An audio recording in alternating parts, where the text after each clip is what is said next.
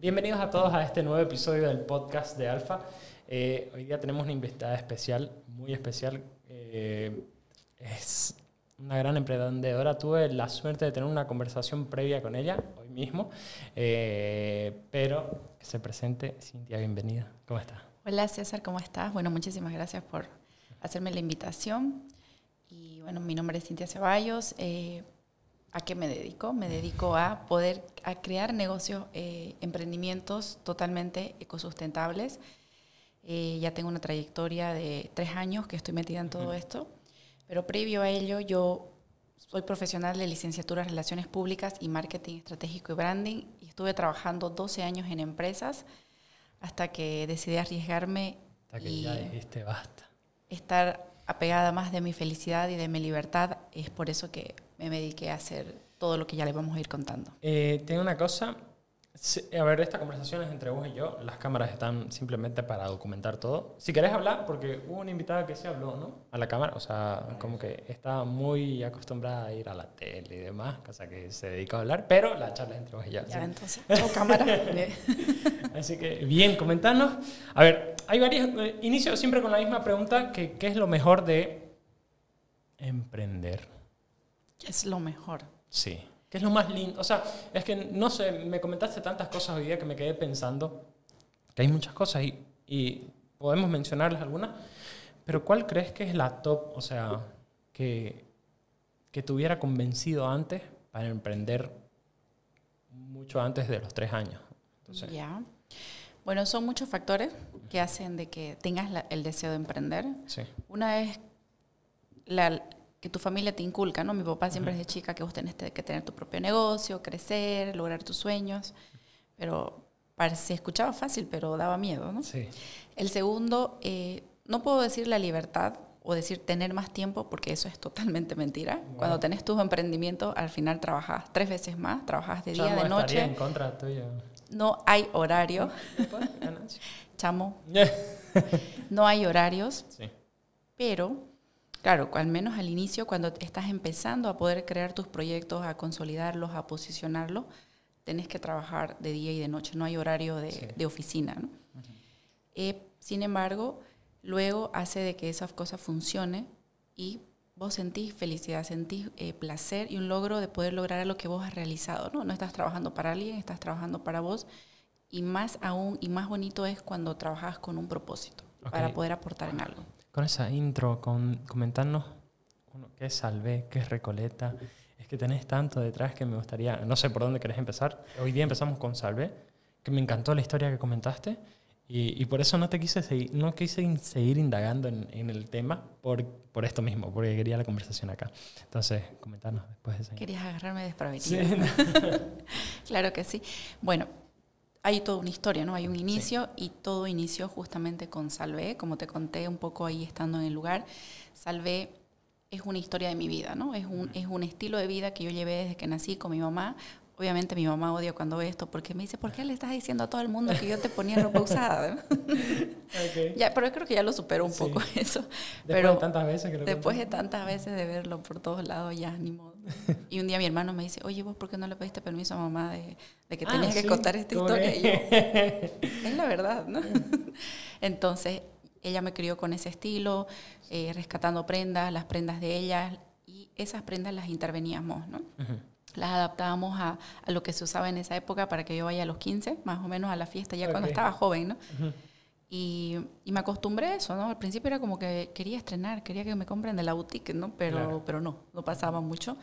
Hasta que al final se me hizo una adicción, le entendí el, propósito, ¿no? Que era ahorrar, usar una prenda de buena calidad también. Y cuando entendí, cuando me informé de, todo el tema de la ropa, el fast fashion, eh, la inconsciencia de esta industria, realmente estoy haciendo algo bueno y me encanta.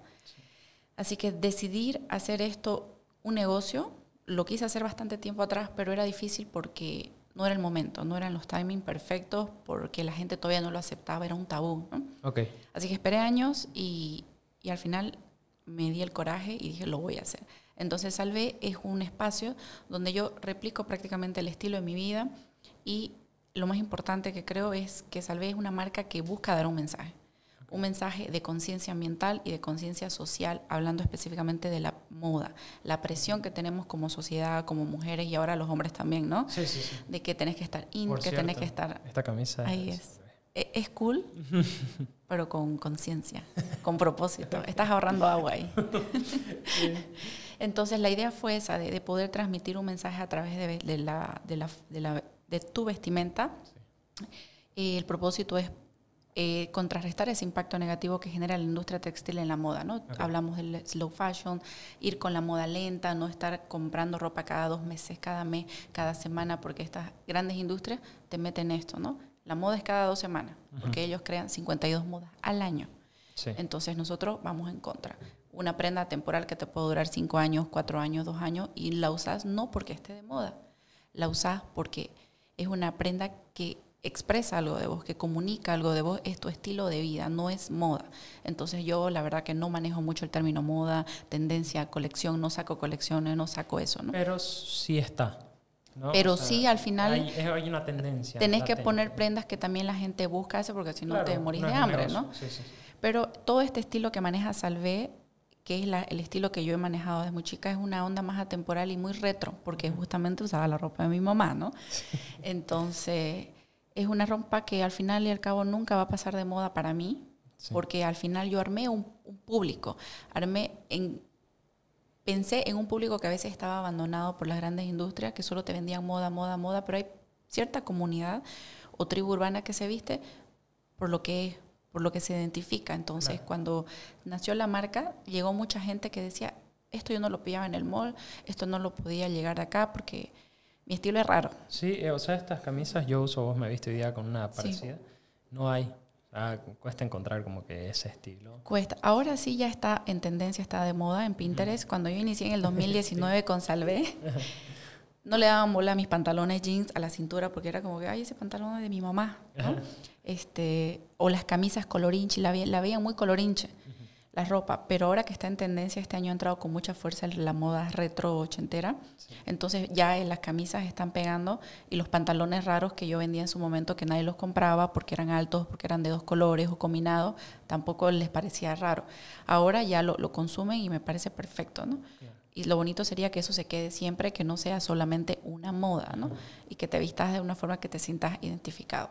Entonces, eso es salvar, ¿no? Salvar el planeta a través de la moda, generar conciencia, disminuir un poco el uso del agua, porque la moda es la que más utiliza agua, la que más gasta, ¿no? Ahora, me, me llama la atención porque yo he, yo he conocido varias personas, empresas que tienen la misma filosofía, pero siento que todo tiene que tener una coherencia, o sea, tiene que ir de la mano con, entiendo lo de la ropa y lo respeto, pero también, o sea, igual la industria eh, de la carne consume mucha agua, o sea, entonces a lo que me voy es... Ese es otro tema para discutir.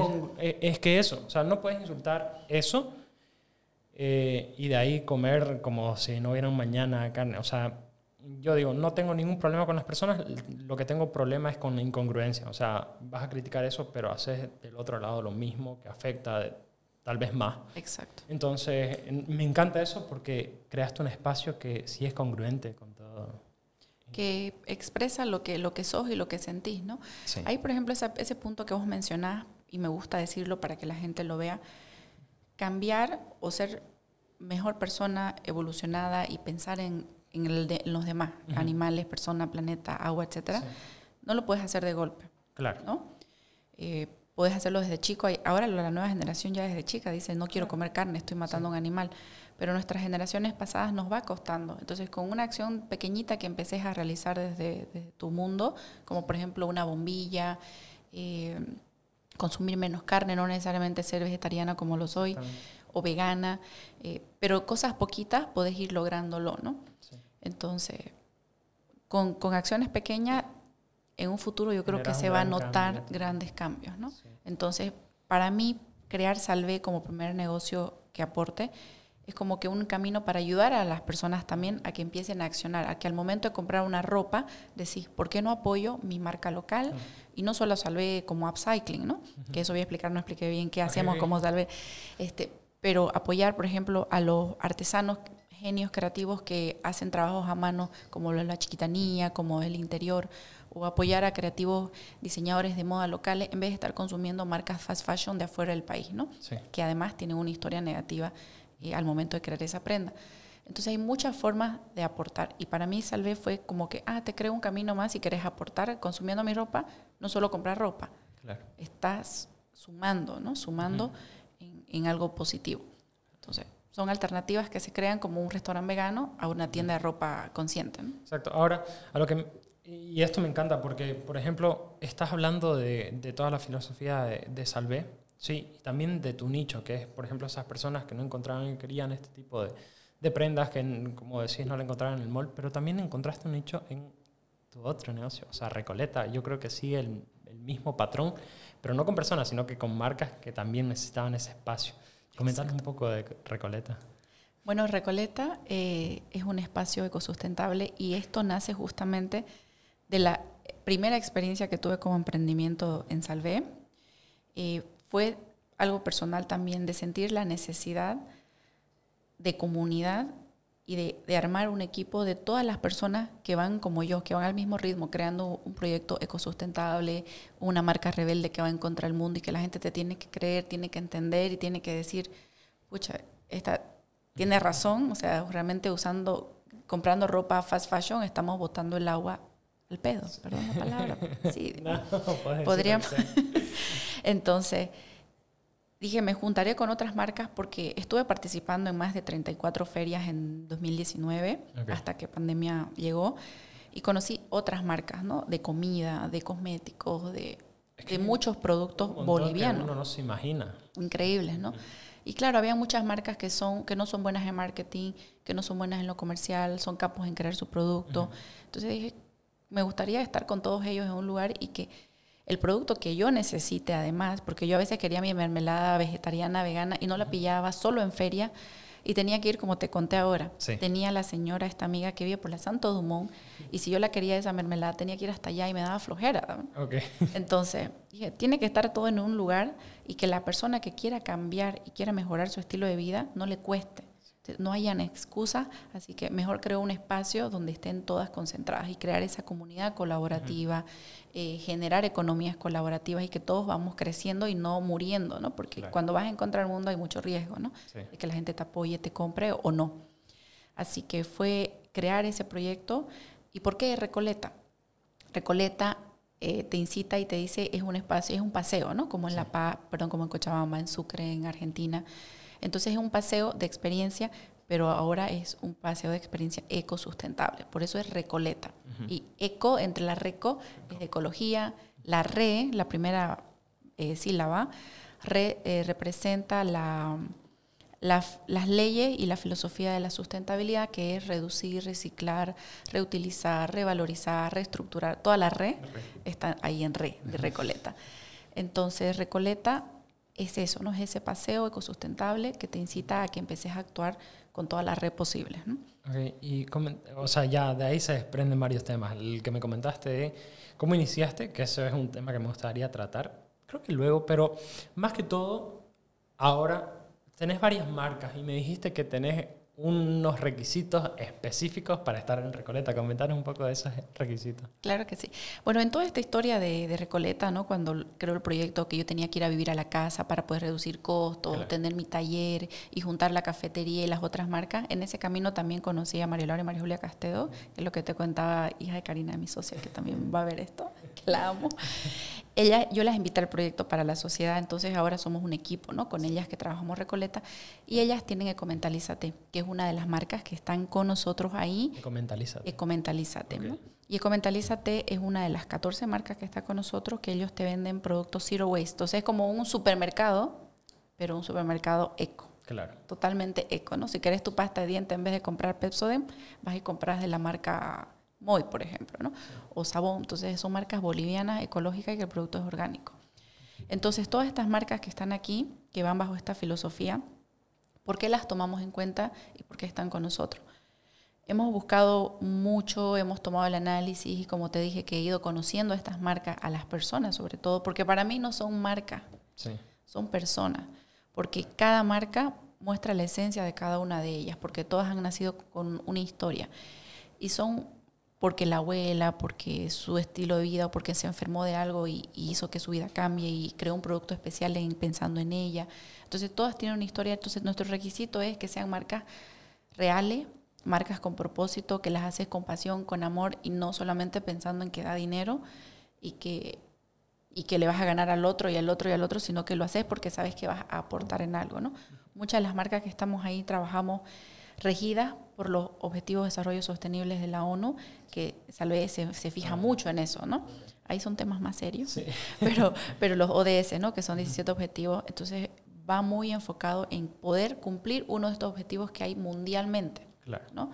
Ya sea en tema de medio ambiente, de género, de agua, etcétera. Y el otro es... ¿Qué era que fue el que te dije ahora? No, o sea, me dijiste que de verdad tengo un propósito, o sea, lo que comentaba. Que, exactamente, que son marcas con esencia, con historia y que lo hacen para aportar en algo, que ahí habla específicamente del propósito, ¿no? No son nomás para vender. Me gusta lo que decís, igual de, de las personas, que sí hay una y por eso me encantan estos podcasts, porque a pesar de que la gente reconoce eh, estas marcas, Recoleta igual, creo que la persona que hay detrás vale la pena conocerlo, porque es la esencia, o sea, es el espíritu de esa empresa o ese negocio que hay. Así que, wow, creo que eh, darle más foco igual a las personas creo que es importante que hay detrás de la marca, porque te hace enamorarte más de, de, la marca, del lugar de Recoleta. me parece genial. Ahora, este periodo de inicio me comentaste que es un poco caótico. Lo que no me comentaste es de Salvé. O sea, no fue caótico porque Salvé fue el primero, fue el disparador de todo esto, de, que empezó en Recoleta luego, pero ¿qué inició Salvé? Me dijiste sí, eso, pero ¿cuándo fue el día que dijiste, ok, dejo mi trabajo o empiezo esto paralelamente y, y porque quiero esto de mi vida? ¿Cuándo fue eso? Bueno, como te dije, vengo trabajando 12, 13 años en, en empresas, ¿no? Siempre en el área comercial, después me fui a marketing y me quedé ahí, ¿no? Fue difícil porque era un buen área, un buen trabajo, ganaba muy bien. Te lo conté eso y, y, me dolía porque es un sueldo segurísimo, ¿no? O sea, tenés para pagar todo y para darte tus gustos. Estaba casada en ese momento también y era como que mi esposo, pensala bien tu trabajo, esto es como que, ¿será que la gente te va a comprar ropa usada? Y yo, me va a comprar. Y además hay un propósito, hay un, hay un, hay un fin, un objetivo. Pero al final él me apoyó en todo, eso nunca voy a desmerecer, ha sido la mejor persona que me ha apoyado en todo, al final creyó en mi locura. Y mis últimos trabajos en una, en una concesionaria de autos, después en una consultoría de calzado, fast fashion además, y que ahí no le gustó mucho mi, mi, negocio, porque ahí justo fue que lo armé. Y ibas en contra de lo que ellos... De su filosofía, ¿no? Y era como que estaban preocupados de que yo empiece con mi filosofía a afectar ahí. el doble discurso. A la vez a mí también me perjudicaba eso, ¿no? Pero eh, ganaba re bien y, yo dije, escucha, ¿qué hago? Pero ya hace un tiempo atrás venía como que perdiendo el miedo, diciendo, yo tengo que crear esto, o sea, ya estoy creo que en la edad, no me quiero pasar. Además, hay una historia antes esa que ahora era, había un primer negocio, antes de eso, hace seis años atrás y lo armé con marca, con producto, degustación, todo. ¿Cómo se llama? No, es que ahora va a ser el tercero porque van a ser en Recoleta. ese todavía no pueden saber. Y ese fue mi primer negocio. Dije, lo voy a hacer y voy a dejar todo. Pero al final las cosas cambiaron y dije, apareció la idea de Salvé. Dije, pucha, creo que lo tengo que hacer, Salvé. Creo, y era en tema de inversión era más factible que lo otro porque era una inversión de máquinas, es mucho más alto el, presupuesto. Dije, voy a empezar con algo. Y empecé a sentir esa sensación de que no estaba completa, de que trabajaba por trabajar porque ganaba bien, es divertido marketing, me encanta, pero es mi pasión marketing. Me encanta comunicar, hablar, dar mensajes, pero nunca haría una agencia de marketing y comunicación, no me apasiona eso. Entonces sentía un vacío, me sentía incompleta y dije, lo voy a hacer y voy a probar, a pesar del riesgo que tengo que tomar de, de ver. Entonces trabajé en las dos cosas, ¿no? Mi trabajo y salvé. La transición fue eh, periódica. Fue, fue, prácticamente tres meses, porque en esos tres meses no me dio para, casi me descuido de Salvé y estaba yendo bien, y dije, o dejo esto o dejo esto Además, tuve una propuesta de mi trabajo de que más o menos tenía que dejar Salvé si quería seguir ahí. Ah, ya. Así de duro. Y no puedo decir la marca, pero, pero fue bien duro porque fue para mí una ofensa, me dolió por el esfuerzo que uno hace como emprendedor que te cuesta de cero. y era una empresa era una empresa bastante grande y prácticamente somos empresas que vamos en contra también de ellos, ¿no? O sea, si crecen muchos como los míos, vamos a ir en contra de las grandes industrias. Entonces, fue duro y lo que me hace feliz, ¿no? Que salve. Entonces ahí le metí con más ganas todavía, eso me motivó más a decir, con más ganas lo voy a hacer porque me están diciendo que no prácticamente, ¿no? Y, y, de eso se trata la vida, cuando te dicen que no, uno como toda rebelde lo haces con más fuerza, con amor, con pasión. Entonces ahí nació Salve. Ahora, eh, bueno, tengo varias preguntas, es que, bueno, es lleno de preguntas. ¿Qué es lo que, qué es lo más retador o lo más difícil de emprender en todos estos años? que la gente te acepte, que funcione. es el reto de decir, realmente la gente me va a comprar, va a creer en mi marca, va a creer en el concepto, en el propósito, el miedo de que piensen de que, de que está mal lo que haces. O sea, como emprendedor te da miedo, ¿no? Es un riesgo bastante y perdes todo porque estás dejando algo que era seguro por algo que no sabes qué va a pasar. Pero tu pasión, tu amor por lo que haces, yo creo que eso te, te impulsa a que lo hagas, ¿no? Y, y algo que aprendí en todo este tiempo es que si no probas, si no intentas, no te arriesgas, ¿cómo vas a saber si funciona o no? Igual te vas a deprimir si no lo hiciste. Porque no vas a llegar de viejo. Vas a llegar de viejo y decir, ¿por qué no lo hice cuando fui joven? Entonces ahora hay que arriesgarse a todo, ¿no? Y si no va bien, pucha, buscas trabajo, ¿no? buscas otra o buscas otra opción también. Pero creo que es perder el miedo, dejarlo a un lado. Siempre vamos a tener miedo. Eso es verdad. Yo tengo miedo igual de muchas cosas, pero tenemos que dejarlo a un lado y, e ir contra el mundo, arriesgarte. ¿no? Ahora, me comentaste, y, creo que más que todo en la industria en la que vos estás, creo que hay muchas trabas con respecto a, me imagino que tal vez fue, ingresar al mercado fue un poco caótico, pero me estabas comentando la historia de Recoleta, que también empezaste en media pandemia, que las marcas te decían que no... ¿Querés contarnos esa historia? Claro que sí. Bueno, fue caótico porque justo cuando invito a mis amigas a la sociedad de Recoleta, fue como que, ah, está súper bueno el proyecto, súper lindo. También está Valeria Hinojosa de Water Through Skin, que ella está dentro del equipo de Comentalízate. Pero que ella invitarlas acá porque a mí me encantaría. Ella la tenemos, hay que hablar de Comentalízate para que ella hablen de su, de su proyecto que es muy lindo, que nace con Valeria. Entonces, bueno, ahí fue cuando hablé con ellas y le encantó la idea, le parecía súper lindo, porque ellos igual ya realizaban su plataforma de ferias, ¿no? Que, que, las realizaban desde, desde los moles para poder... En islas y demás. En sí, islas. Creo que eh, había visto. Yo participé y fue por eso que las conocí, digamos, ¿no? María Laura y María Julia en ferias, ferias ecológicas. Entonces, al momento de decidir hacer Recoleta, nos animamos, llega la pandemia, locura, pucha, esperaremos, no, no está pasando nada. Empezamos a llamar a las marcas a invitar, ¿no? Eran tantas marcas. Eh, para, para Recoleta en sí, como unas 15 marcas que teníamos que lograr juntar y ellas como comentalízate la mayor cantidad, ¿no? Como viste ahí, cada plataforma, cada repisa es una marca local. Y teníamos que llenar todo ese espacio en esa casa en pandemia. Entonces fue un reto bien duro porque había gente que no nos creía o que, señora, usted se está dando cuenta que el mundo se está acabando. o sea, no le parece inconsciente crear un negocio y juntar tantas marcas ahí, pero señora, esto va a pasar, tiene su momento. ¿Qué le respondías a esa persona? Porque, o sea, te ponen en jaque eh, eh, un poco así. Te hacen sentir re mal, ¿no? Porque o lo estás haciendo con amor, con felicidad y todo, y vienen y te dicen algo y te sentís mal porque decís, pucha, es pandemia, ¿verdad? Estamos mal. Pero no se va a acabar el mundo, tenemos que continuar y sobre todo después de esto creo que uniendo fuerza es cuando salí adelante, ¿no? Porque ahora ha afectado la crisis a todo. Así que tuvimos esa experiencia de la gente que nos rechazaba, tuve dos Zoom bien, bien duros porque me trataron prácticamente como diciendo que yo era una inconsciente de, desubicada porque lo estaba haciendo en pandemia. Y bueno, o sea, por educación no le colgué el Zoom, ¿no? tuve que esperar hasta que acabe el Zoom y así después lloré, grité todo, pero... Y muchas de las marcas que en su momento nos dijeron que no, que no podían, que no tengo dinero.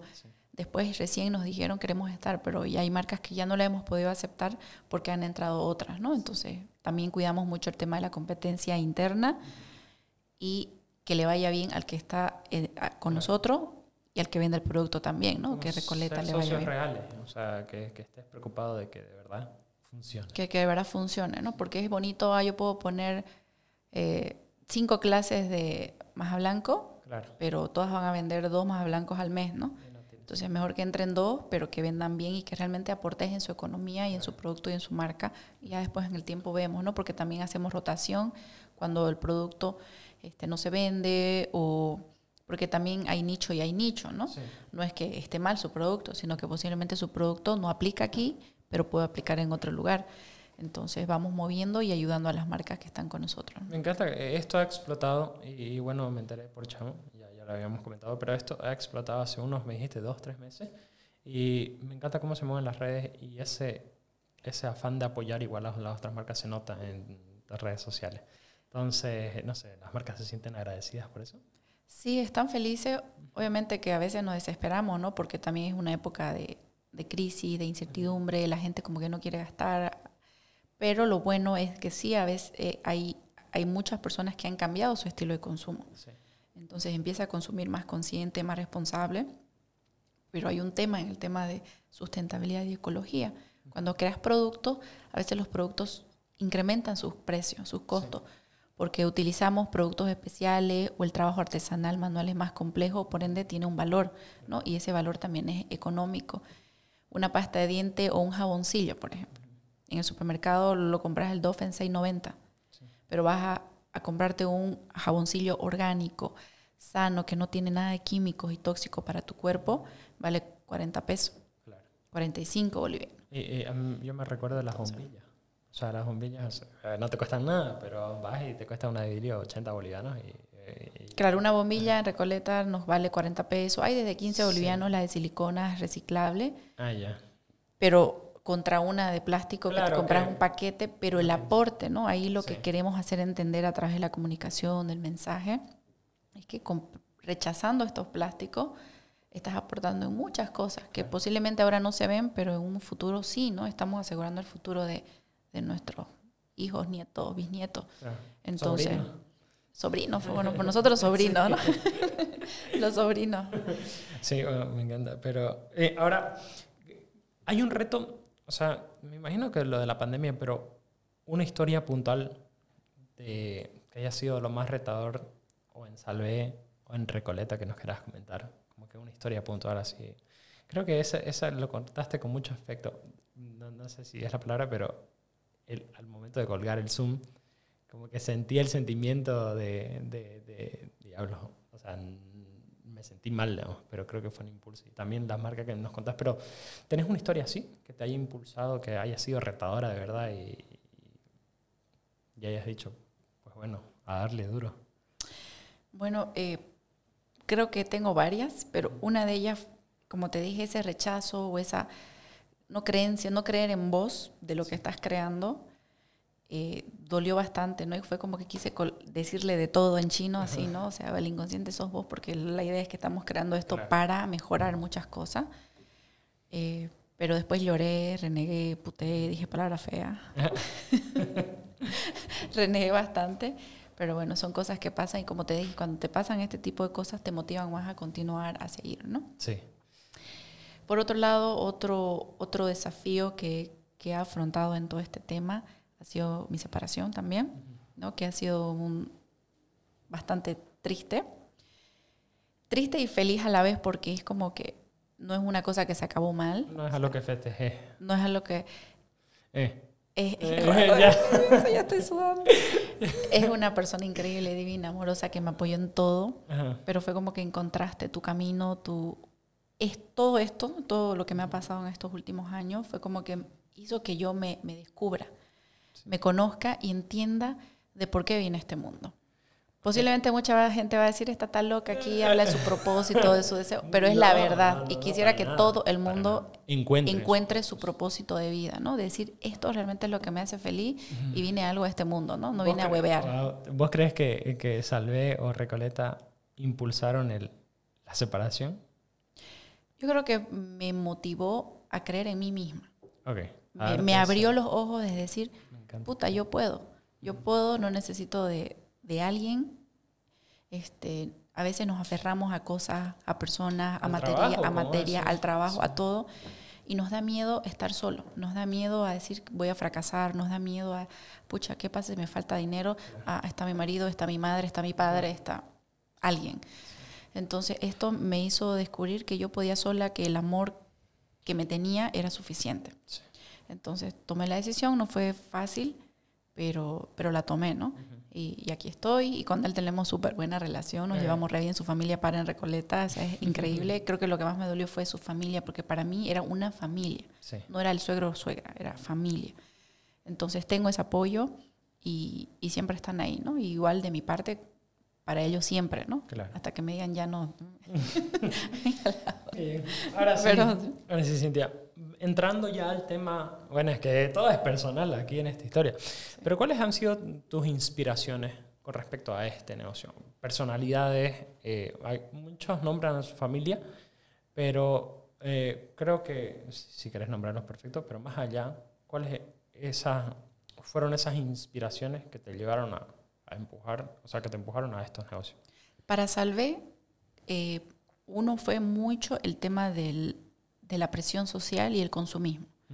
Porque lo viví, un ejemplo que creo que te conté hoy día fue en la universidad cuando tenía compañeras así enfermas, consumistas, que hasta el nivel que me escondían su ropa.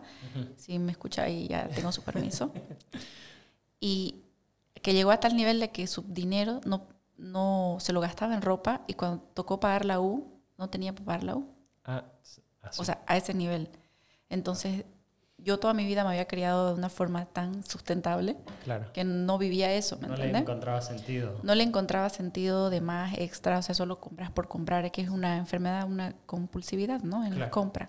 Compras porque estás prácticamente, algo falta.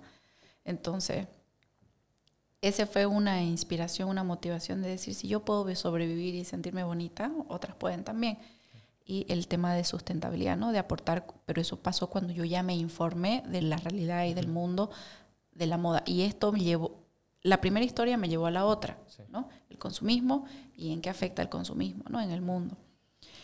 Eh, después cambiar a mi vegetarianismo, a crear el espacio Recoleta cuando sentí la necesidad de querer tenerlo todo, pero no lo tenía, porque si iba al súper, nada ecosustentable. Wow, y eso que cuando vos empezaste, yo soy vegetariano hace dos años y sí no hay, pero no costaba tanto como me imagino que antes. Antes costaba más, o sea, tenías que hacerte, ¿no? O, los restaurantes vegetarianos que existían, porque mi abuela me llevaba de más chica a restaurantes vegetarianos en el centro. centro sí. Pero todos eran puro lechuga, eh, tomate. Lo, lo más concentrado eran la, los fritos de verdura, ah, Y arroz, así. Pero no había toda esa, esa ese mix de comidas ricas como hay ahora, ¿no? Ahí hasta la Santa María, yo de eso me salgo porque tiene una hamburguesa. Ya tiene, ya tiene la veggie. Casi todos tienen, por ejemplo, estamos haciendo publicidad, ¿no? Aquí en La Gaira. no, no pasa nada. ah, La Gaira tiene. Cualquier menú. yo vivo a la, vuelta. A mí me encanta La Gaira. Y cuando no. Es que yo soy fan de las hamburguesas, me encantan las hamburguesas. Son ricas. Y. Te las voy a mencionar todas las que hay vegetarianas. Pero decime, porque yo invité a una amiga que tiene Risas Burger, que es eh, hamburguesas vegetarianas. Vende en a hamburguesería y sí probé una y están exquisitas, pero no sabía que... Pero ya las venden bolsita la carne. No, las venden como que... O ya ya armada. No, no, no, las venden no, en bolsita en... Claro, ya las carnecitas, ¿no? Para, para, para, para armar. Ah, ok. Sí, la verdad que ahí ahora hay muchas opciones y lo que te decía que en la Gaira no existe un menú que diga veggie, pero cualquiera de los, de los sabores que hay, vos le decís démela en opción veggie. Entonces, la gaira, que es la más rica, yo le digo, démela en opción B y te la preparo. Y no, no habíamos pedido gaira por eso, ¿no?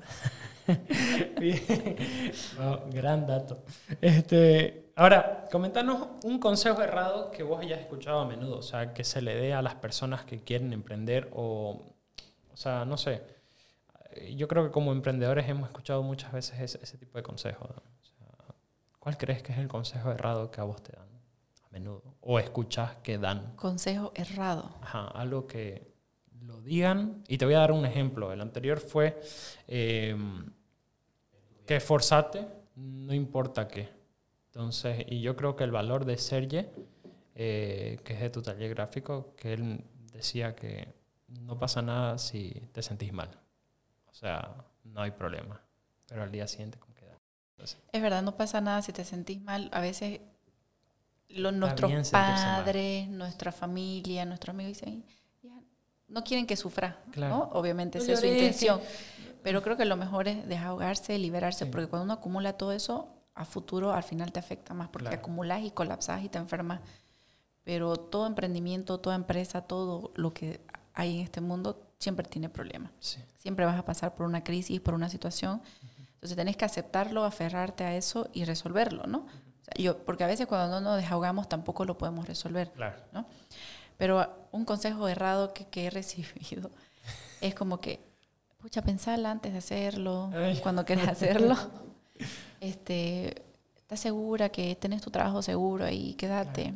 Te vas a arriesgar, de repente te vas a arrepentir. Saludos a mi madre. Y yo, este, ok, gracias, nos vemos después así.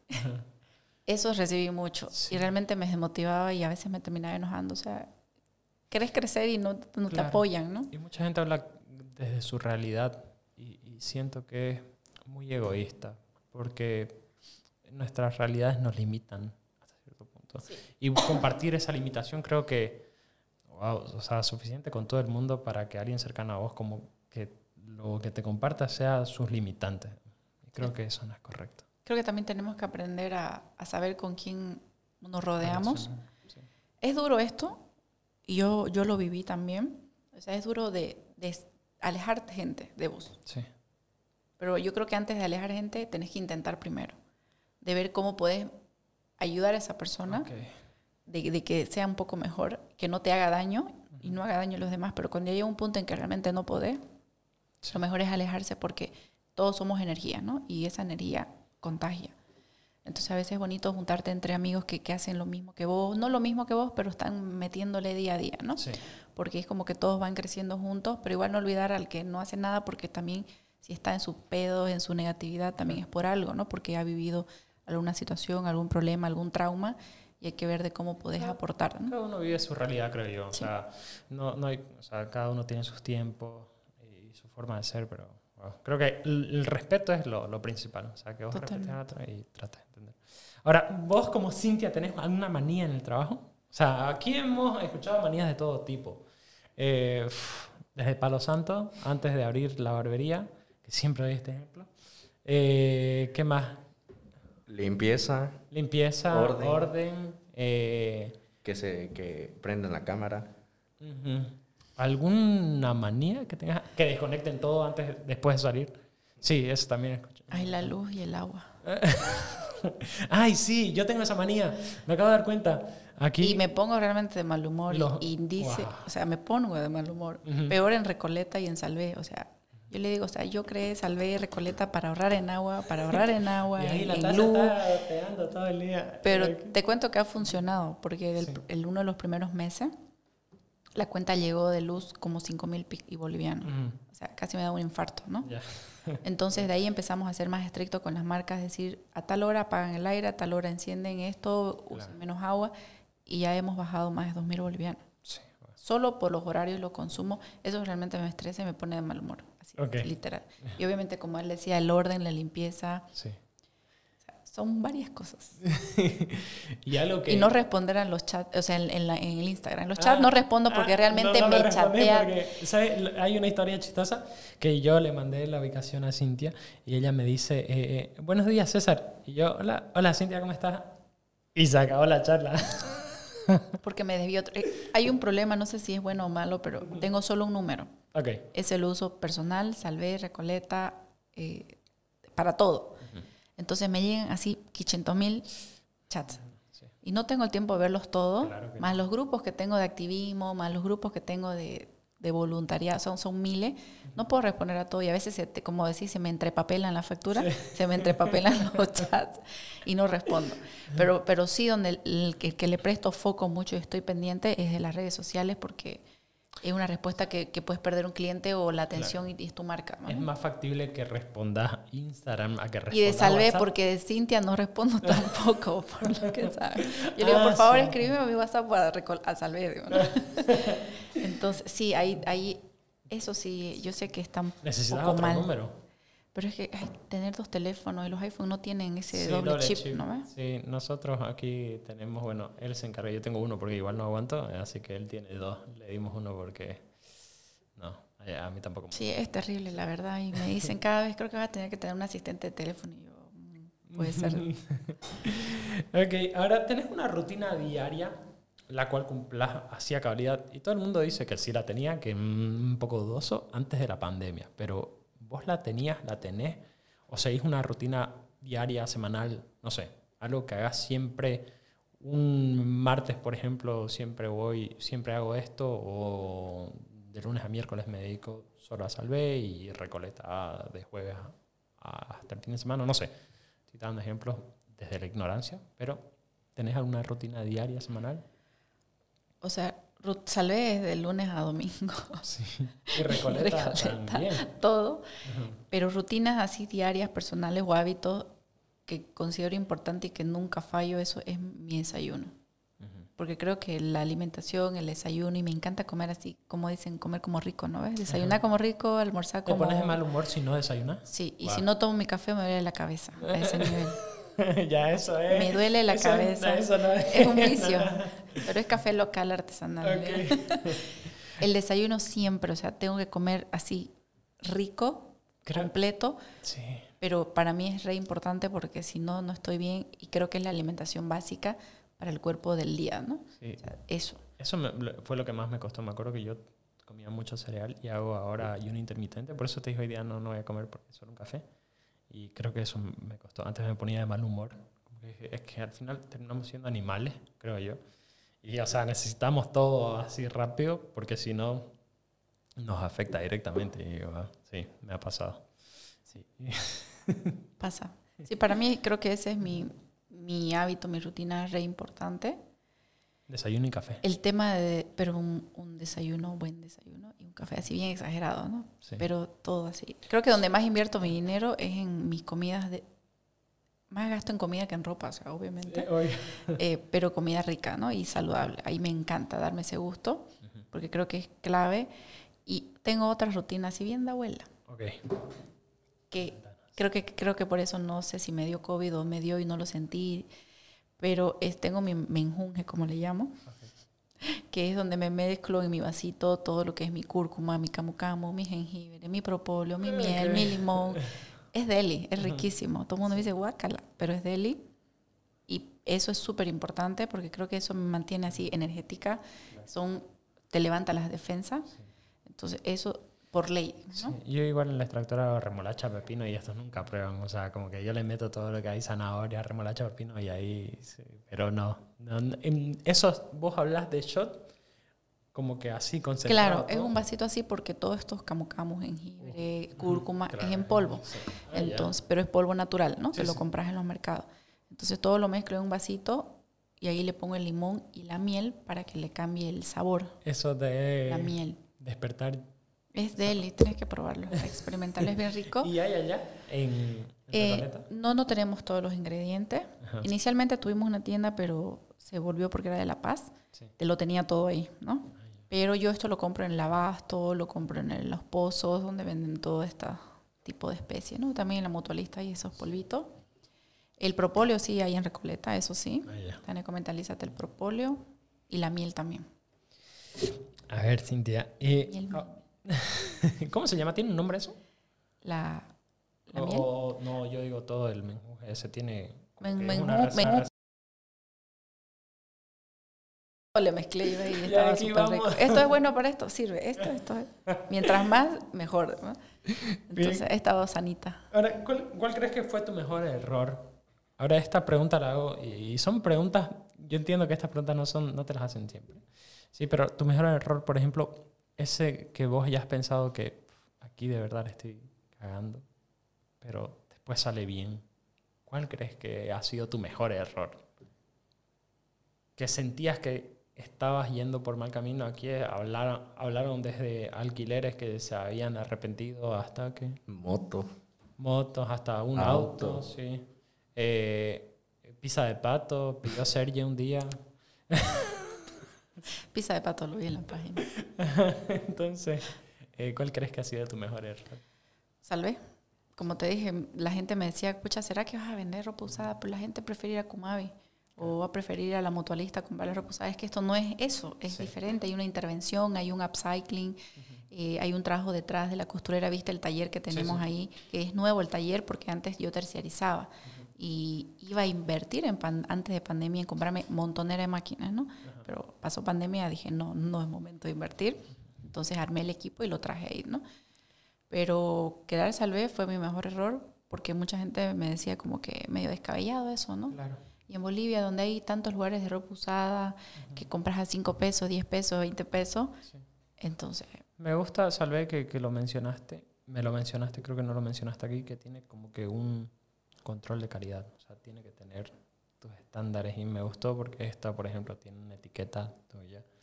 Y, y no sé, o sea, me, El proceso. Ajá, me gusta. Claro, el proceso... Que no se siente que haya sido... O sea, si vos no me decís, yo probablemente... No sabía. No, Bueno, Salvé, eh, que creo que no hablamos de eso al principio, el proceso. ¿Qué hace Salvé? Entonces, Salvé lo que busca es promover la moda circular y contrarrestar ese impacto negativo de la industria textil, ¿no? ¿A través de qué? A través de un proceso de trabajo. Entonces, esa es la intervención o el upcycling. El upcycling, como dice mi tiendita, ¿no? El upcycling en español es como un reciclado artesanal, hecho por manos, no por una industria con máquinas, ¿no? Son maquinitas artesanales.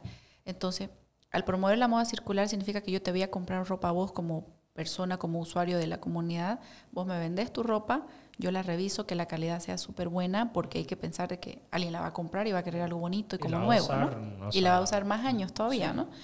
Entonces hay una política de calidad donde revisamos cada una de las prendas. Al principio, ese es otro problema que tuve. Yo decía, la veía a la persona muy buena gente y traía su ropa y yo le decía, ya. Y me acumulé de ropa, pero cuando lo llevaba al taller me decía, doña Cintia, esto, es, está podrida su tela. yo no sabía identificar. Claro. Este, fíjese que al descosturar la prenda los huecos están grandes, ya no sirve. Entonces para mí eso fue pérdida de dinero, de tiempo y te afecta pues en tu negocio, ¿no? Entonces acumulación de ropa. Entonces cada vez fue más estricto en decir, esto no me sirve, esto me sirve, ya ni modo. Si venían con 50 prendas y no me servía ninguna, ni modo, ¿no? Pero tengo que pensar también en el usuario final, de que se compre algo bueno. Y como esto pasa por una intervención de un vestido, puedo sacar cuatro blusas o de un pantalón puedo hacer faldas, puedo hacer shorts. Entonces se desarman estas piezas, tienen que estar en buena calidad, ¿no? Y tienen que tener eh, perspectiva para poder crear algo nuevo. Entonces cada vez fui mejorando eso. Para mí también ha sido un aprendizaje, salvé, ¿no? Porque he aprendido de cosas que yo no hacía antes, ¿no? Yo no me dedicaba, no estudié diseño de moda, no estudié corte y confección. Pero como te dije de chiquita, yo ya venía haciendo esto con mi mamá, yo agarraba tijeras y fregaba ropa y la dejaba ahí porque no sabía más y me decía, con esa tijera te voy a cortar los dedos por dañina. Entonces, me gustaba y me acuerdo que una amiga me decía, una eh, compañera de infancia, que yo debería haber estudiado diseño de moda, me lo dijo hace más de 20 años. Y le dije, no, eso no da plata, le dije así. porque tu padre te mete en ese chip, ¿no? Que tenés que estudiar. Algo Él quería que yo sea abogada. O sea, ni loca, ¿no? porque eso sí daba plata en su momento. Pero eh, fue así, ¿no? Entonces ahora esa intervención que se hace de ropa es a través de una política, la calidad, yo la compro, te la compro a vos, por ejemplo, vos me vendés. hay, un, hay un rango en la política de precios. Yo pongo mis precios, ¿por qué? Porque cuido el precio final al usuario y quiero vendérselo de una forma accesible y que la pueda comprar, porque también mi competencia puede ser Kumabi, ¿no? Que si la gente no valora el aporte que estoy dando yo, se va a ir a Kumabi a comprárselo a cinco pesos. Y ella, si quiere, lo lleva a la costurera y hace lo mismo. Pero el espacio que le ofrece, la enseñanza, el, al hacer esto estás aprendiendo en esto. Entonces es una forma de educar. Y además estamos pagando, generando fuentes de trabajo a estas costureras, a esta gente. No solamente convierto las prendas, sino que también trabajo con varias chicas así jovencitas que pintan con pintura orgánica las chaquetas, los pantalones, hacen bordado en las chaquetas, en las prendas y ellas ganan de eso. Entonces, involucran a muchas personas que intervienen en esas prendas y generamos economía en estas marcas, además empoderamiento, porque también soy activista feminista, no solo ambientalista. Y la mayoría que trabajan conmigo son mujeres, ¿no? Que descubren, yo le digo, ¿sabes hacer algo? ¿Pintar algo? Pucha, pinta mi chaqueta, a ver probate, de repente tenés un talento. Entonces me ha pasado eso, ¿no? Tengo dos chicas con las que trabajo desde el inicio, que es la que pinta y la que borda, ¿no? Sí. Entonces, ese es Salvé, ¿no? Esa intervención. Y yo, como te decía, creo que ella me desvié el precio, ¿no? Pongo un precio, por ejemplo, te compro ese pantalón jean en 20, 30 bolivianos. ¿Por qué? Porque al momento de intervenirlo, yo a la costurera le voy a pagar 100 pesos, porque si lo va a hacer de nuevo, lo desarma todo. Claro. y lo vuelve a hacer como de nuevo. Entonces a ella hay que pagarle lo que corresponde, más los materiales que compras, que cierre botón, el alquiler la tienda, el aire, la luz. Al final se te incrementa el precio y ese es el valor, ¿no? Además del valor eh, de propósito que tiene la marca. Claro. Entonces eso es lo que busco, que la gente valore ese trabajo que se hace, que no es nomás comprar ropa usada y revender. Sí. Entonces hay un que suena fácil, pero en realidad hay mucho más de fondo. Hay un de fondo. Bien, ahora, y ya para acabar esta sección, decime, ¿qué consejo le darías a la Cintia que está empezando? La Cintia que tiene esa idea antes de arrancar, como que, ¿qué consejos le darías a ella? El consejo es de que crees un negocio o tu sueño, tu emprendimiento de algo que realmente te apasiona, que es lo que siempre vengo diciendo, porque, porque cuando trabajas no sentís que es un trabajo, lo haces con pasión, con amor, te encanta, es, es bonito levantarse todos los días, entonces hacer algo que realmente te apasiona. Algo que utilizo mucho en mi fórmula que de también la novedad de que ahora soy docente, ¿no? Ah, que te conté hoy día. sí, ahorita vamos a hablar de eso. Que hay una fórmula que yo la comparto con mucha gente en los talleres que daba en, en, pandemia, antes de pandemia, en, en diferentes charlas, ¿no? Creo una fórmula que se llama habilidad, propósito y solución. Okay. Y la habilidad es, todo ser humano tenemos, somos buenos para algo, ¿no? Yo personalmente mi habilidad es creatividad, es crear, me encanta inventarme cosas, crear cosas, aunque existan, pero siempre estoy viendo qué, quiero hacer, ¿no? Entonces, creatividad eh, por el lado de marketing y eh, propósito, saber escuchar, ¿no? Saber escuchar porque en realidad este planeta está lleno de señales. Todo el tiempo te mandan un mensaje, solo que nosotros como humanos a veces estamos tan contaminados del mundo, de la vida, del estrés, de los problemas, de la gente, del chisme, de, de la sociedad que te presiona a vivir de una forma que supuestamente es la correcta y no escuchamos para qué vinimos a este mundo, pero siempre sabemos en el fondo desde niño qué queremos. Y es volver a escucharte, ¿no? Entonces, para mí es muy importante fusionar esa, ese, ese sueño que tenías de niño, de ese decir, yo cuando sea grande quiero hacer esto. A veces le pelamos, ¿no? Pero en el fondo sabemos la habilidad que tenemos. Entonces, juntar ese, descubrir tu propósito, mezclarlo, fusionarlo con tu habilidad, si sos bueno para marketing, para crear, y tenés un propósito de vida de salvar esto, hacer esto, aportar en esto a los niños con síndrome de Down, entonces crea algo que, que, vaya con eso. Entonces, realmente, ¿por qué vas a trabajar infeliz? Si estás haciendo lo que sos buena, en lo que sos bueno, y encima estás haciendo algo que, que te hace feliz. Entonces, ese es el mejor consejo que puedo dar, que hagas algo que te apasiona, algo que nace de tu corazón, y pucha, el resto es... Fluye, ¿me entendés? Fluye. Hay estrés, que creo que me lo preguntaste en Recoleta, es difícil, te estresa, me estresa, pero de una forma bonita. No es una forma fea como cuando iba a la oficina. Yo, tengo que hacer esto porque si no me bota más o menos, ¿no? Pero esto es diferente. Entonces es el mejor consejo. Y el miedo, dejarlo a un lado. Me encanta. Nos vamos a tomar un pequeño descanso eh, para cortar y volvemos enseguida. Ok. descansemos. Tuve un junto con mis compañeros, saludos a mis compañeros de colegio, que no nos veíamos hace unos 10 años por lo menos. Y se enteraron que era churrasco. Y yo llevé los pimentones, queso y huevo. Entonces, como que sí una burla, pero. ¡Wow! Y gracias a todos ellos, creo que lo respetaron. O sea, a mí me da lo mismo. No me importa que me molesten porque nos molestábamos en el colegio, hacía más no dar. Pero sentí que lo respetaron realmente. O sea, sentí que, que, de verdad. Es que ya está entrando una nueva conciencia, ¿no? Y la idea justo de Recoleta es provocar ese despertar de la conciencia, ¿no? Que por último, si no lo haces, respetada o silencio, que cada quien va a tomar su camino, ¿no? Y es bonito. Igual yo tuve para el Concepción, para Concepción, para Carnaval, fui por cerca de Concepción, Concepción una quinta y me llevé toda mi, mi, verdura y full churrasco, ¿no? Chancho a caja, chancho a la cruz, no sé qué, a la caja pero igual todos aceptaron, todos felices, igual todo mi, lo que yo me preparaba, ellos los ponían en la parrilla. o sea, fue perfecto. Eso me encanta, como que, ¿y cómo se hace eso? Y enseñarnos y de, Y todos prueban tu comida. Ajá. Wow, me encantó. Uy, está buenísimo, rico. Y yo, sí, ¿no extrañas la carne? Y yo, no, ya al final te acostumbras. La puedes oler, ver. En Navidad sufrí porque donde mi abuela, eh, el año pasado no habían puesto así, pero este año estaba el típico chancho con la manzana, ¿no ves? Ya eso sí te sensibiliza ya, porque estás viendo un animal entero, abierto, con su manzana. O sea, ese, ese es el lado como que no es bonito, pero te, te, sensibiliza cada vez más cuando decidís cambiar muchas cosas. Pero tenés que ser fuerte también, porque si no te vas a morir, ¿no? Claro, obviamente. De tanto sufrimiento. Bien, Cintia, gran historia. A ver, ¿te gustaría ser famosa? No me gustaría ser famosa. ¿Vos? O sea, Yo no, siento que sos famosa, o sea, en tu nicho. El deseo de ser famosa no es como, wow, quiero ser famosa, que todo el mundo me conozca y ser bonita y sacar de eso. Pero ¿por qué me gustaría que me conozca mucha gente, todo Bolivia? Por el propósito que tengo. Porque el, propósito que tengo es de generar conciencia, de educar, de cambiar y de que si yo puedo, la gente puede. ¿Y cómo vas a saber de eso? Conociéndome. Entonces, creo que es eso lo que me interesa bastante. Y lo digo así abierto porque la idea es llegar el mensaje a, Bolivia y que Bolivia sea mejor cada vez. Ahora, yo te pregunto, vos haces, y bueno, por lo que estoy viendo, vos haces que tus marcas hablen por ti porque no te das el tiempo de, de como que transmitir el mensaje desde, bueno, hablemos desde, tus eh, cuentas personales, simplemente lo haces desde tu marca, como que no sería más potente. Salve trato de hacerle lo más personal posible y como me dijo un amigo justamente que él está muy metido en el BOMO y todo eso, y yo nunca participaba en el BOMO, este, y me dice, ¿no? Cintia, porque un día vi una chica atendiendo en mi tienda y me dice, ¿no? Y yo no sabía que él sabía mucho de mi tienda, de Salvé, ni nada, porque es un amigo reciente.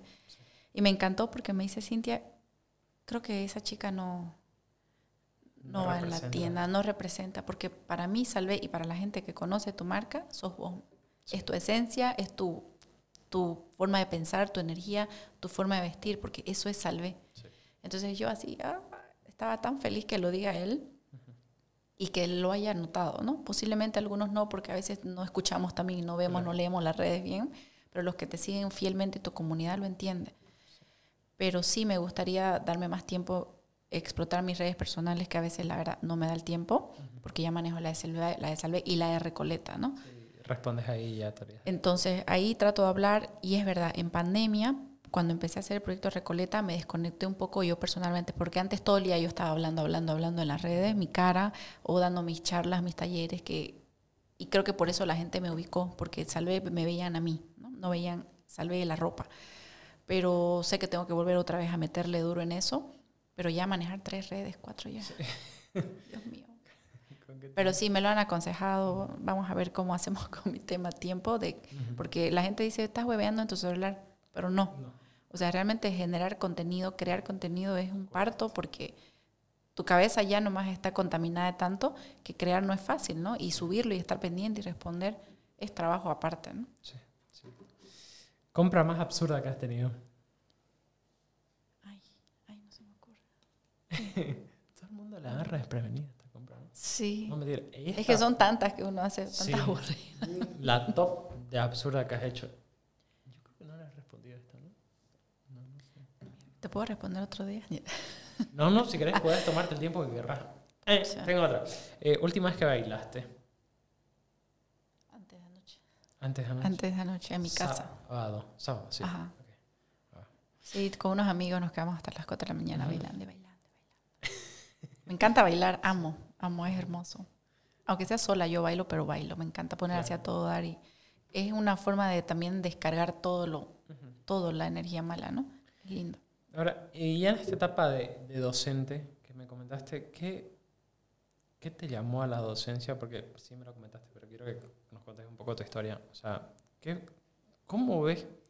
O sea, hay una evolución de Cintia hacia más, o sea, hacia transmitir el mensaje. ¿Y cómo sucedió esto de la docencia? La verdad que era lo que ni yo me lo esperaba. Eh, fue que un día me escriben y me dicen, Cintia, este, hablamos de Infocal, ya las conocía porque ya me habían invitado en pandemia y antes de pandemia a dar un webinar y unas charlas que fui a Infocal a una de las materias de diseño de moda, ¿no? Eso fue el año pasado. Eh, entonces me llaman y me dicen, Cintia, este, nos gustaría que usted pudiera ser docente de la carrera de diseño de moda. Y yo le digo, ¿qué? O sea, sí. No me, o sea, me parecía absurdo y además no me sentía digna de ser profesora, porque no estudié para hacer docencia, eh, no estaba en mi chip de decir, pucha, voy a ser docente, ¿no? Pero creo que es algo que, que hay que pasar en la vida. Entonces me quedé choqueada y me dice, piénsela, ¿no? piénsela y, y realmente vea si, si, si es lo que le gusta. Y yo así conversé con varias personas. Yo decía, no me, no me siento capaz, o sea, yo voy a enseñar a personas. ¿Qué pasa si les enseño mal? O sea, es mi responsabilidad. Estaba súper nerviosa, pero varias personas en conversación eh, me dijeron, pero Cintia, ¿te das cuenta que vos siempre hablas del propósito, de enseñar, de contagiar y de esto y de esto? Pero no te das cuenta que ahora se te está abriendo un camino, un canal para poder lograr eso que vos querés. Claro. O sea, estás tan bloqueada de la vida que decís, cierto, ¿no? Entonces ahí dije, pucha, realmente el universo te da lo que vos necesitas. Sí. Y como siempre digo, fluye. Entonces jamás en mi vida estaba pensado ser docente, uh -huh. peor de diseño de moda, porque yo no estudié diseño de moda.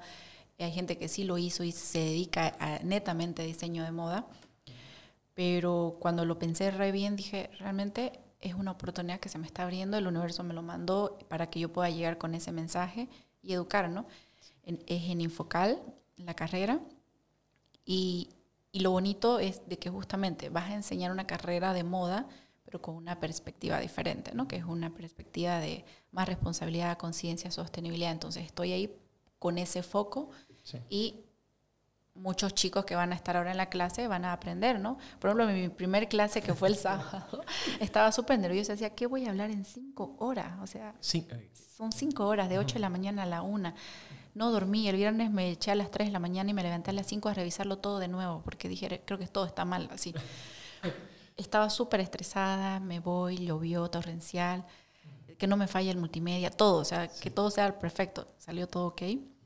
Pero cuando acuerdo ya eran las una. O sea, voló. Entonces lo que hice fue crear muchas dinámicas, actividades, que ellos hablen, que ellos participen, conocerlos a cada uno de ellos también, ¿no? Porque no es nomás hablar y, y que escuchen. Y justamente hablé de moda, pero también fue mi oportunidad de educar. Claro. ¿Qué es sostenibilidad? ¿Qué es sustentabilidad? Son cositas así de que ya ellos en su chip posiblemente jamás hubiera estado el interés de conocer, pero ya le vas enseñando. Entonces, sí. y ahí son 25 personas en la clase que aprendieron algo diferente. Van a terminar siendo vegetarianos, me dije. Y eso le dije justo a, a Viviane, a la jefa de carrera, que es una divina.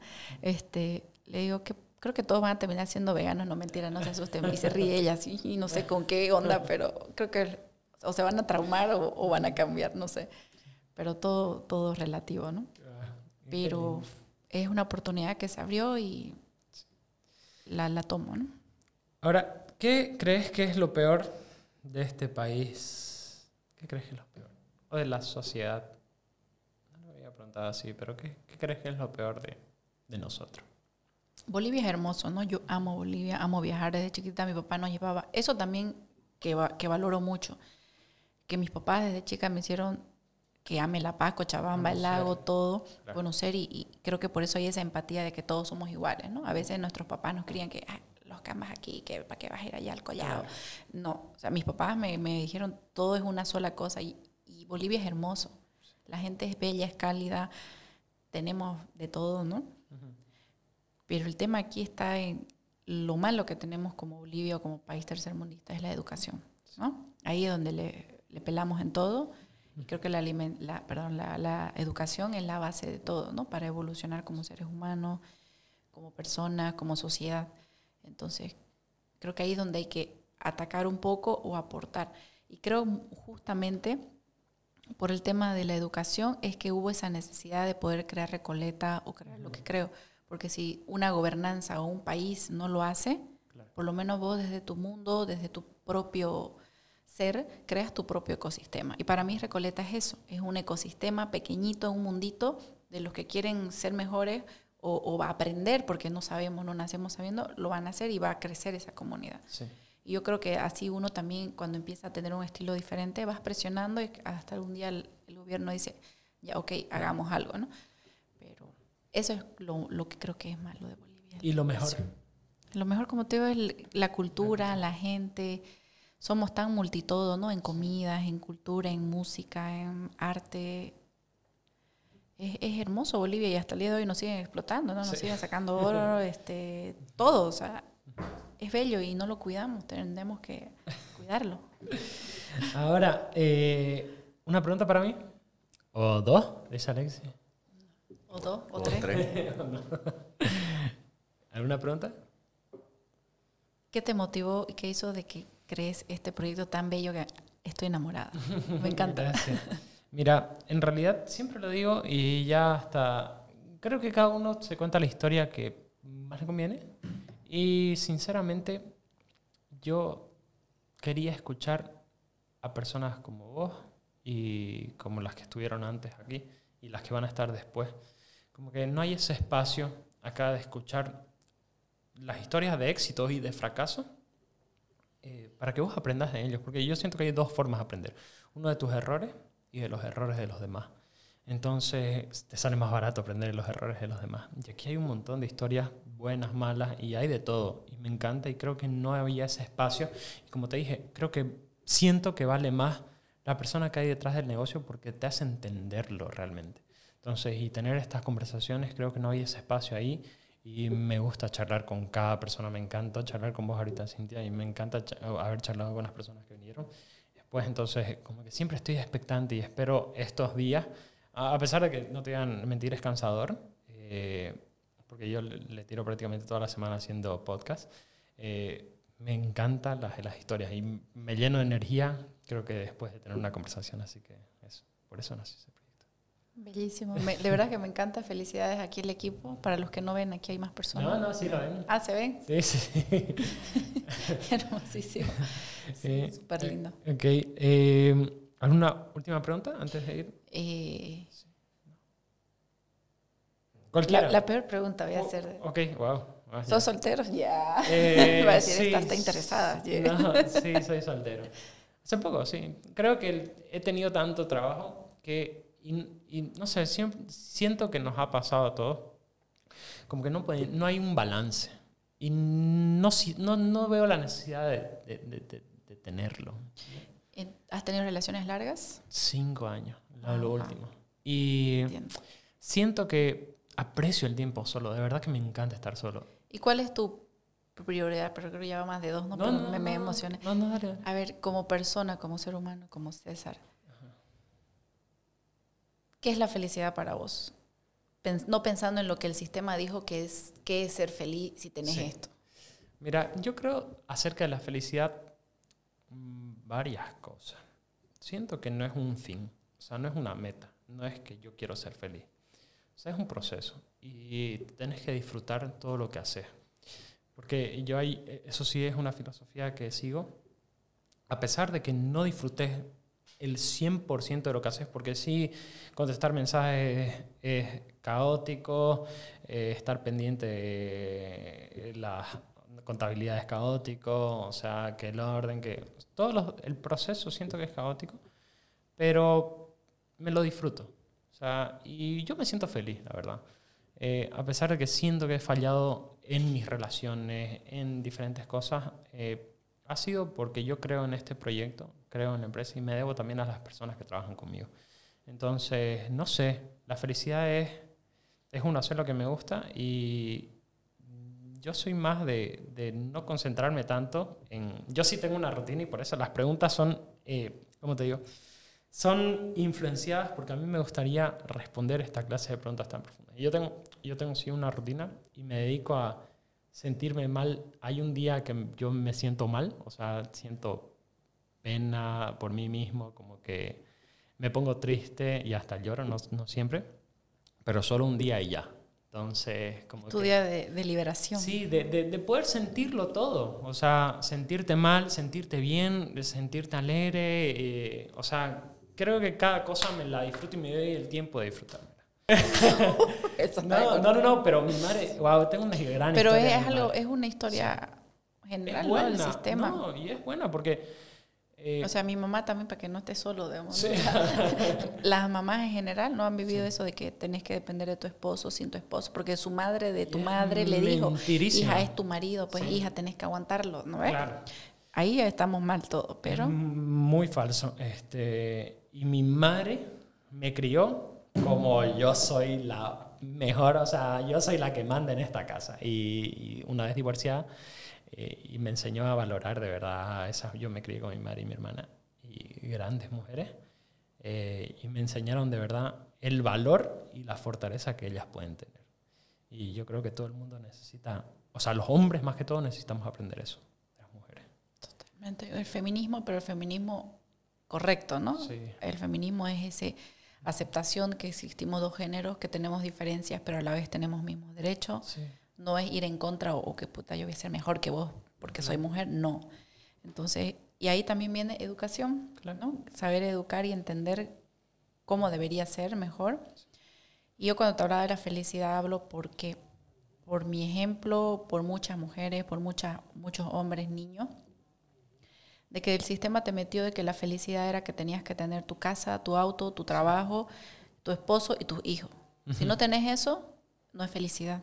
Entonces cuando tu abuela y tu madre te ven así, dicen, ay, pobre Ajá. hija, se quedó soltera, ay, gana unos pesitos. O sea, ¿Entendés? Qué mal, de verdad. E- Es, pero eso no es la felicidad y hay que entender porque hay una nueva generación que viene, ¿no? Que son los centennials, que yo manejo mucho ese público en- con la tienda, sobre todo la salve de moda, ¿no? Ujú. Y las generaciones más jóvenes todavía, que su felicidad es otra. Ya están con otro chip, ¿no? Entonces su felicidad es viajar, es aportar en algo, lo- Claro. ser felices. Y no es que, ay, para que mi mamá esté feliz, porque tengo que casarme, Eso. tener mi hijo. Entonces no necesitamos de eso para ser felices. Es amarse a uno mismo, encontrar lo que te apasiona, tu propósito y no matar a nadie y, y no dañar a nadie. Y creo que Sí, todo está bien. ¿no? Respetar, creo que el respeto mutuo es, es lo que prima, Sí. debería primar. Entonces, bueno, me encantó, me encantó Cintia esta Pero vos sabes tu propósito, ¿no? Ahora vos Sí. decís que lo haces por escuchar, pero al fin y al cabo ya yo, yo veo de que este propósito de, de hacer esto, estás aportando mucho y ayudando y apoyando a todos estos emprendedores, ¿no?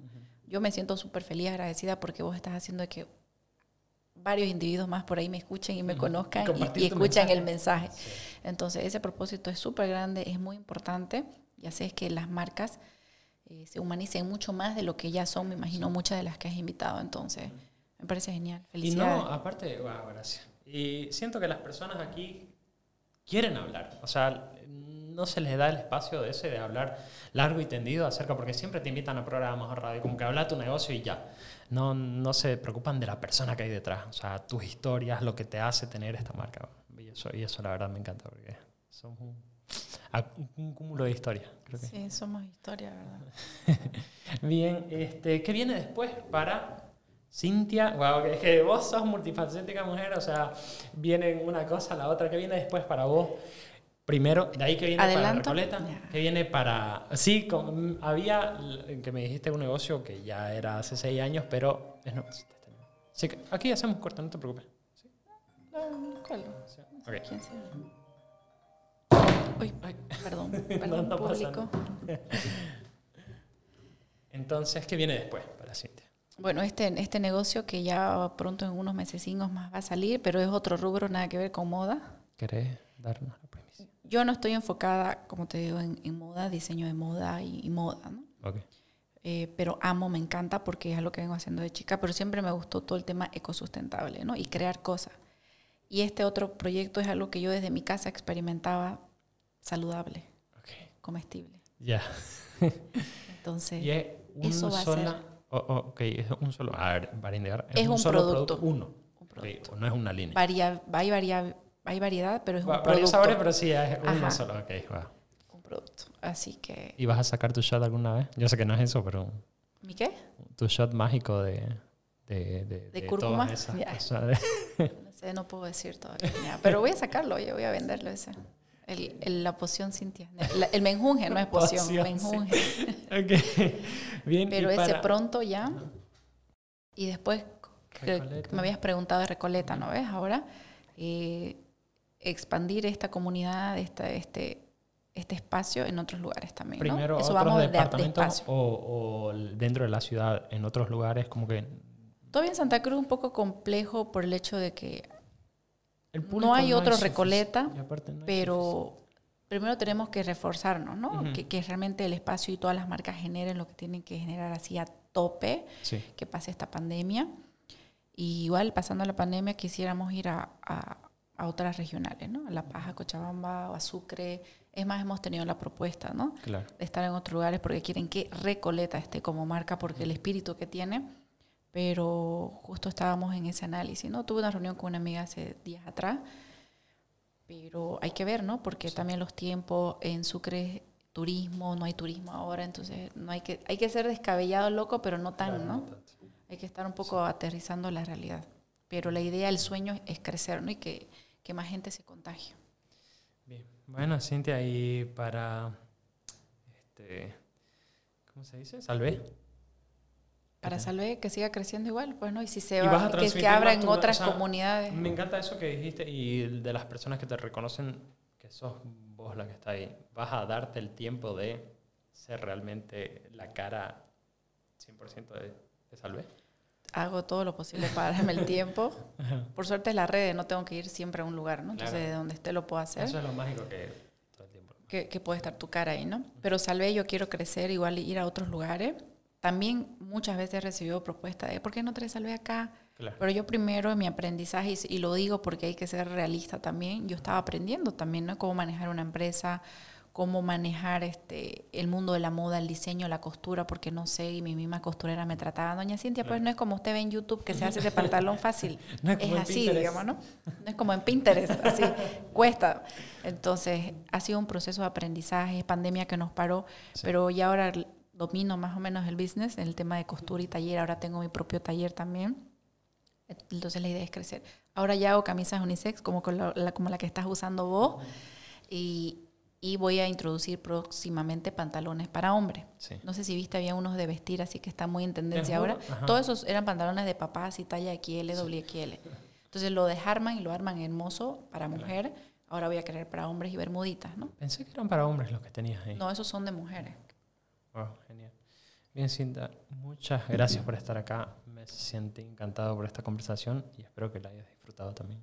Gracias, gracias César y gracias a todos los chicos por, por escuchar aquí la historia. Nada, estuvo lindo. Y los espero en Recoleta para que comamos un algo rico. Sí, bueno, mentira, esto no va a salir, así que ya. Pero vayan al... al el, este jueves tenemos nuestro stand-up comedy, ¿no? Sí y vamos a tener mucho más, muchas más actividades. Bueno, Recoleta también. eso, tus redes sociales, ¿dónde te siguen? Tanto Cintia, Recoleta, Salvé, comentarnos. Recoleta es Recoleta Bo en Instagram, en Salvé, Salvé Bolivia y Cintia, Cintia Ceballos M. Ok, que nunca contesta. Que nunca contesta. Bien. Y bueno, muchas gracias a todos por vernos y escucharnos y nos vemos en el siguiente episodio. Chao, chao. Gracias, chao.